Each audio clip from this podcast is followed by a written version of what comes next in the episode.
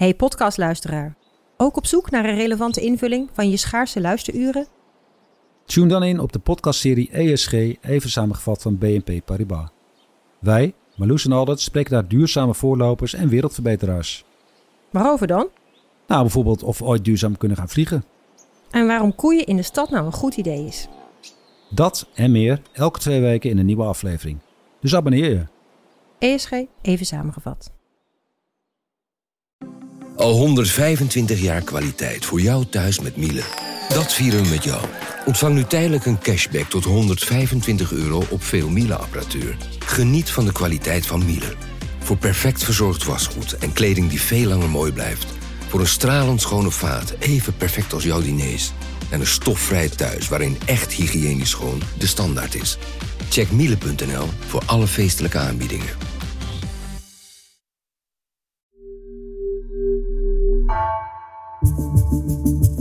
Vanaf de redactie van NRC het verhaal van vandaag. Mijn naam is Floor Boon.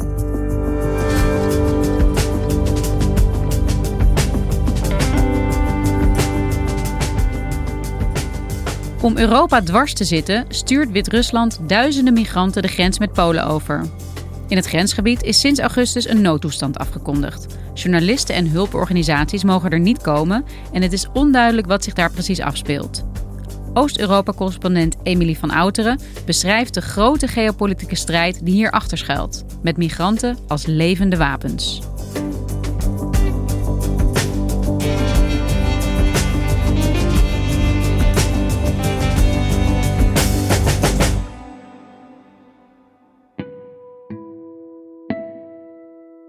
In augustus probeerde ik uh, een plek te komen waar je als journalist eigenlijk niet mag komen. Dat is de grens tussen Polen en Wit-Rusland. En um, ik was daar voor een aantal interviews. En ik dacht, ik wil het toch proberen. Toch proberen om die no-go area binnen te komen. Um, ik was met een vertaler en het geheel toevallig heeft hij een auto met een nummerbord uit de regio waar wij waren. We dachten, ja, misschien lukt het daar wel mee. En wat nog een bijkomstigheid was, is dat ja, die jongen heeft zijn, uh, ooit zijn benzinetank door een LPG-tank vervangen, waardoor de, de meter op het dashboard niet meer spoort met de, de daadwerkelijke inhoud van de tank. Dus we reden naar uh, de, de, de post van de grenspolitie. En zeiden ja, nee, we, moeten echt benzine hebben. We kunnen, we kunnen op Google Maps zien, 300 meter hier vandaan is een benzinepomp. Laat ons door, we moeten, uh, we moeten tanken. Nou, en in eerste instantie leek ze daar wel sympathiek tegenover te staan. Die no-go area was nieuw. Ze wisten zelf ook niet zo goed wat er nou wel en niet uh, kon. Maar toen moesten we ons legitimeren. Zowel hij, die in Pols het gesprek, in gesprek was met vier grenswachten, als ik uh, daarnaast, stilzwijgend. En ik had twee opties. Ik had een Poolse perskaart of een Nederlands rijbewijs. dacht ik, ja, pers, pers, dan kom je er natuurlijk sowieso niet in. Dus, dus laat ik maar dat rijbewijs uh, laten zien. Maar nee, toen gingen alle luiken dicht en we moesten onmiddellijk vertrekken. En uh, ja, buitenlandse pottenkijkers, dat, dat was toch echt niet gewenst. En de, de, de, de laatste man die we spraken, het baasje... Uh, die zei, ja, nou, als je zonder benzine langs de weg komt staan... dan bel je maar de wegenwacht. Tabé. Wauw, je probeerde een list te verzinnen om op een uh, plek te komen waar je eigenlijk niet mag komen. Niet als pol, maar ook niet als, uh, of misschien al helemaal niet als buitenlands journalist. Maar even de belangrijkste vraag hier, waarom wilde je daar naartoe? Ja, het grensgebied tussen Polen en Wit-Rusland is sinds uh, eind augustus, begin september helemaal afgesloten van de buitenwereld. Ze hebben een bufferzone gecreëerd, een no-go area van uh, zo'n drie kilometer breed uh, over de volle lengte van uh, ja, 400 kilometer grens. Omdat daar allerlei migranten de grens overkomen, duizenden migranten over die oostelijke grens van de EU. En de Poolse regering wil daar geen pottenkijkers bij. Dus NGO's, hulpverleners, activisten, politici en ook journalisten mogen daar niet bij. Die mogen niet zien en ook vooral niet laten zien wat zich daar in dat grensgebied afspeelt. Migranten die proberen de grens over te komen en die worden teruggeduwd. Oké, dus er is een heel gebied tussen die grens met Polen en Wit-Rusland waar niemand mag komen, waar in ieder geval geen buitenlandse journalisten of binnenlandse journalisten mogen kijken en waar migranten heen en weer worden geduwd. Maar wat is er dan precies aan de hand? Ja, dat is bizar. Want je denkt, ja, de Europese buitengrens, migranten, migranten uit het Midden-Oosten, met name Afrika. Dat zijn tafereelen die we kennen van de Middellandse Zee, van, van Turkije, van de westelijke Balkan. Maar niet van Polen. Dat, dat is natuurlijk, eh, als je op de kaart kijkt, absurd. Maar wat er aan de hand is, is dat de Europese Unie in conflict is met Alexander Lukashenko, de dictator van Wit-Rusland. En hij werd op, in 2020 eh, echt een hele grote bekendheid toen hij verkiezingen vervalste en de oppositie en protesten in zijn eigen land onderdrukte.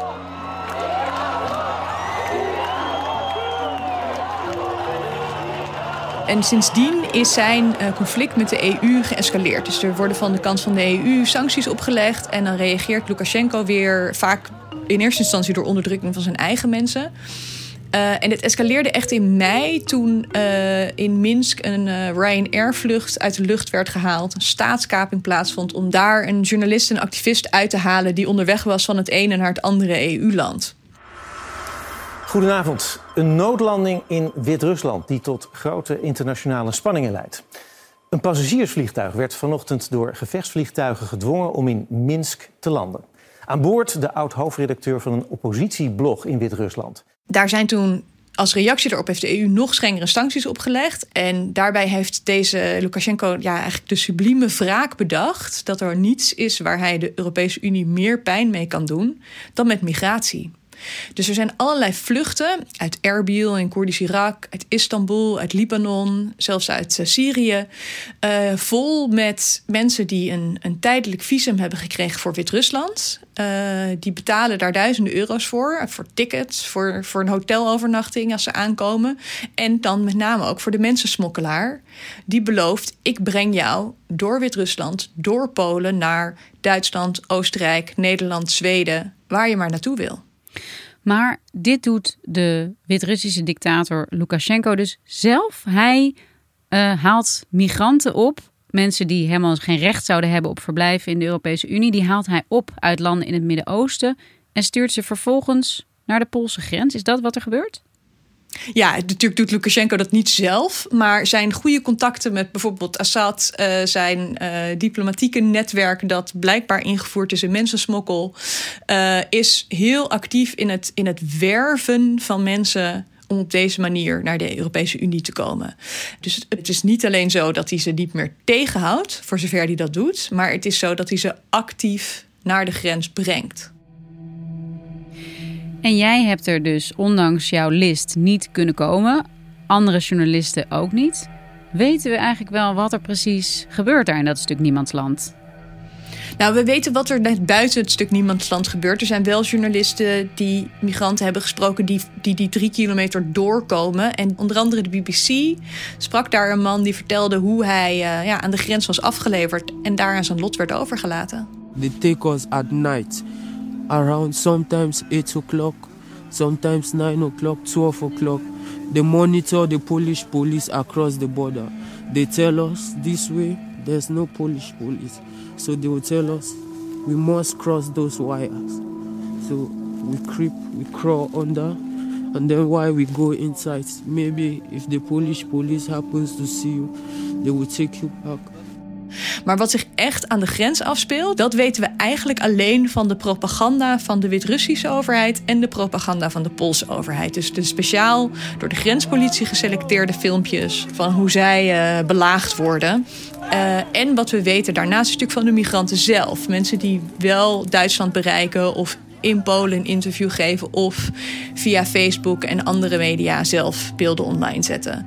Alleen ja, dat is vaker promotie van kijk eens hoe geweldig deze route moet je ook proberen, dan, dan de werkelijkheid van het is hier koud en ellendig en ze, ze laten ons hier doodvriezen.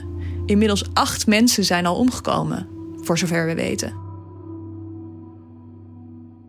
Want het is november. Het is hier ook al koud in Nederland. Maar ik kan me voorstellen dat zo oostelijk gelegen dat de temperatuur al veel meer gedaald is. Ja, de, er is hier nachtvorst. Het is 8 graden. Het is echt, uh, het is echt erbarmelijk. En dat, het wordt natuurlijk niet beter. Want na november komt december. En uh, uh, gaat het daar sneeuwen, vriezen en nog veel ellendiger worden. En we weten natuurlijk niet. De cijfers lopen heel erg op. Ik heb, ik heb vandaag toevallig nog cijfers gekregen van de Poolse grenspolitie dat ze in totaal 30.000 pogingen uh, hebben uh, ja, tegengehouden. Dus mensen die, uh, wat zij dan zeggen, illegaal de grens overkomen en die zij terugsturen. Al dan niet zachtzinnig.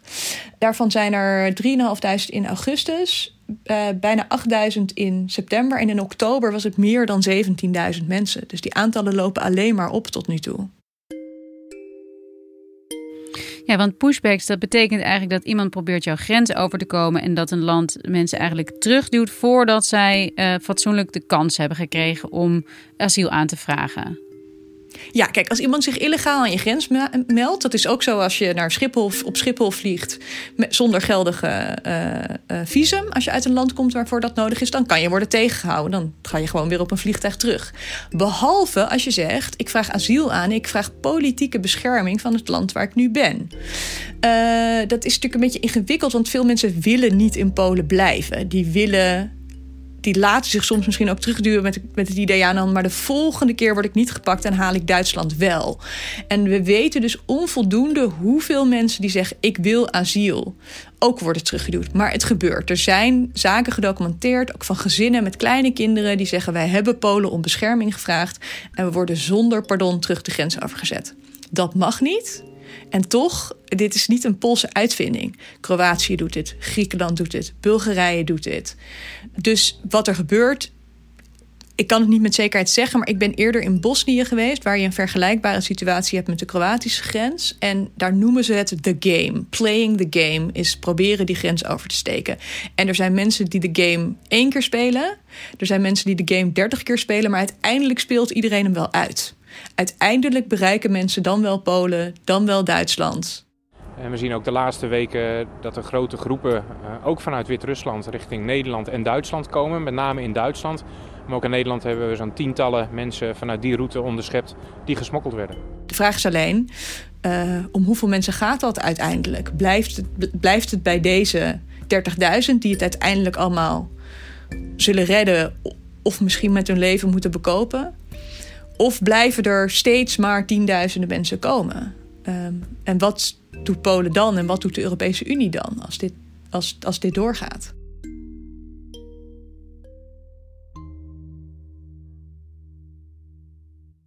Ja, want dat brengt ons eigenlijk bij de meest fundamentele vraag. Dit is niet alleen een Pools probleem natuurlijk. Dit is een Europees probleem. Eh, de Europese Unie heeft te maken met hele grote buitengrenzen die ze ja, heel moeilijk kunnen beschermen. Hoe gaat de EU hier op dit moment mee om?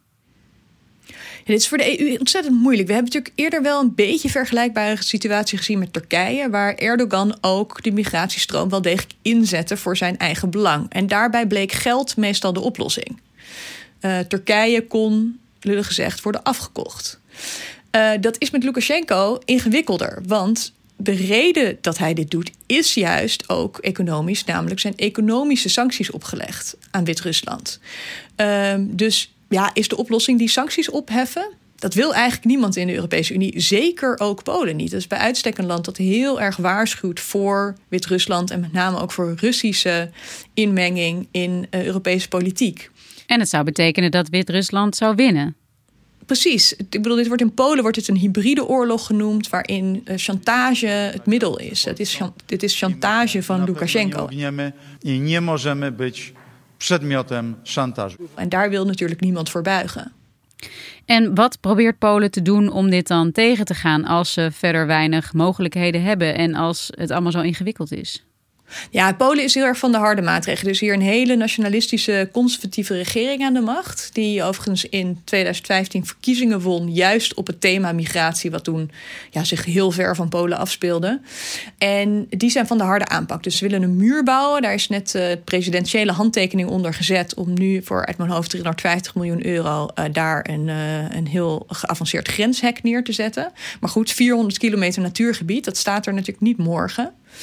En ze doen een beroep op de Europese Unie om uh, ja, dan wel die pushbacks uh, toe te staan, dan wel de druk op Lukashenko op een andere manier op te voeren. Dus binnen de EU zijn er ook lidstaten die misschien het wel oké zouden vinden om pushbacks toe te staan om dit probleem te lijf te gaan. Dat is toch wel heel erg wegbewegen van waar de EU eigenlijk voor staat. Ja, dat is gewoon iets wat we in de, de afgelopen jaren, 2015, migratiecrisis en sindsdien ook elders hebben gezien. Dat pushbacks weliswaar niet mogen, maar toch oogluikend worden toegestaan. Er zijn geen sancties. Er is geen rechter die Polen bestraft voor, voor pushbacks. Er zijn NGO's, eh, media, activisten die zich daarover opwinden, die een beroep doen op het internationaal recht. Maar ja, we zien daar eigenlijk geen consequenties van. En intussen ja, krijgt Lukashenko voor elkaar waar hij op inzet. In ieder geval creëert hij al heel erg veel onrust. Cynisch gezegd is dit echt een briljante vondst van Lukashenko. Waar kan je de Europese Unie meer pijn doen dan op migratie? En ik heb hier in Polen ook contact met veel Wit-Russen die ook zeggen: ja wij wisten dit al hoor, dat die man geen enkel respect voor mensenlevens heeft. Niet voor dat van ons en ook zeker niet voor dat van migranten. Dus, dus verwacht van hem niet dat, dat, dat hij dit staakt. Dat hij onder de indruk is als er mensen doodgaan in die bossen. De, de oplossing zal niet van Lukashenko komen. Dus de oplossing moet uiteindelijk van de EU komen, als er al een oplossing komt. Ja, de EU of Polen moeten daar natuurlijk een beleid op voeren. En dat is ontzettend ingewikkeld, dat enerzijds menselijk omgaat met de personen die hulp nodig hebben. En anderzijds niet de grens openzet op zo'n manier dat het van duizenden, tienduizenden, honderdduizenden en misschien wel miljoenen wordt. Bedoel, er is het is natuurlijk beperkt hoe groot je de luchtbrug tussen het Midden-Oosten en Minsk kan maken. Maar het gaat wel al om dusdanige aantallen dat ook uh, politici in Nederland er zenuwachtig van worden als die allemaal uh, Nederland als eindbestemming zouden hebben. Ja, want migratie is ook in Europa al heel lang een ongelooflijk heikel thema. Maar goed, het gaat over mensenlevens. Mensen die worden ingezet eigenlijk als geopolitieke speelbal tussen Wit-Rusland en de EU. Dat is zo wrang, zeker met de winteropkomst. En dat het alleen maar kouder wordt. Hoe gaat dit nu verder, denk jij? Het is ontzettend wrang. Uh, onze collega in Duitsland sprak ook mensen die daar waren aangekomen. Die, die, die gebruikten de metafoor dat ze als een voetbal heen en weer geschopt werden. Tussen die Poolse en Wit-Russische grenswachten. En zoals ik zei, we weten dat er acht mensen zijn omgekomen. Maar dat zouden er heel goed meer kunnen zijn. Want we weten niet wie er in dat bos liggen. En die, ja, die, die mensen ja, wat ik weet niet wat je die mensen zelf kan kwalijk nemen. Ik denk wel, hoe naïef ben je als je nu nog denkt dat Wit-Rusland een, uh, een prettige route is om te nemen. Aan de andere kant, ja, voor heel veel mensen die echt wanhopig zijn in hun, in hun situatie, eh, vaak al eerder gevlucht zijn, is het in ieder geval een poging waard. Dus ja, ik, ik vrees heel erg dat als we niet zien dat gewoon puur door de kou of, of door een, een andere oplossing de, de aantallen afnemen van mensen die daar een poging wagen, dat we een enorme toename zullen zien van het aantal mensen dat het niet overleeft. En jij, ga jij nog een poging wagen om daar te komen? Ja, ik wil heel graag natuurlijk daarheen om te zien hoe de Poolse en dus Europese grenswacht werkt wat, er nou, wat nou de mate van geweld is die daar wordt toegepast. In hoeverre mensen asiel aanvragen en daarvan weerhouden worden. Welke omstandigheden daar zijn.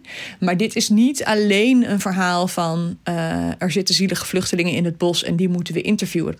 Maar zij zijn een, een, een speelbal ingezet door Lukashenko in een veel groter internationaal conflict over uh, sancties, over mensenrechten en over geopolitieke zaken het is ook belangrijk om te beseffen dat dit natuurlijk niet allemaal uit het brein van uh, Lukashenko ontspreidt. degene die hem in het zadel houdt daar in Minsk is Vladimir Poetin. En dit is natuurlijk ook, kan ook worden gezien als onderdeel van een ja, soort nieuwe koude oorlog. Of wat dan een hybride oorlog wordt genoemd van desinformatie en election interference. Waarbij de Russische invloedssfeer en de, de Amerikaanse invloedssfeer, Europese Unie tegenover elkaar staan. Waarin we nu ja, steeds meer escalatie zien. Tot en met het, het uitzetten van een, van een journalist van de Volkskrant in Rusland. Ja, lijkt die vijandigheid nu zo groot dat daar, dat daar ruimte is om deze mensen zo als speelbal in te zetten. Dankjewel, Emily.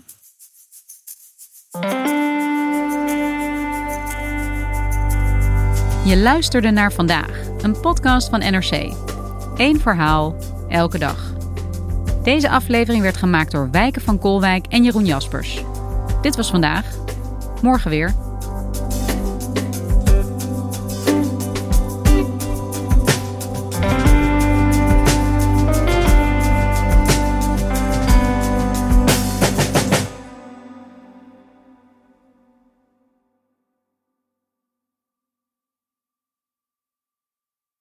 Technologie lijkt tegenwoordig het antwoord op iedere uitdaging. Bij PwC zien we dit anders. Als we de potentie van technologie willen benutten, kunnen we niet zonder een menselijk perspectief. Human-led, tech-powered noemen we dat. Ga naar pwc.nl.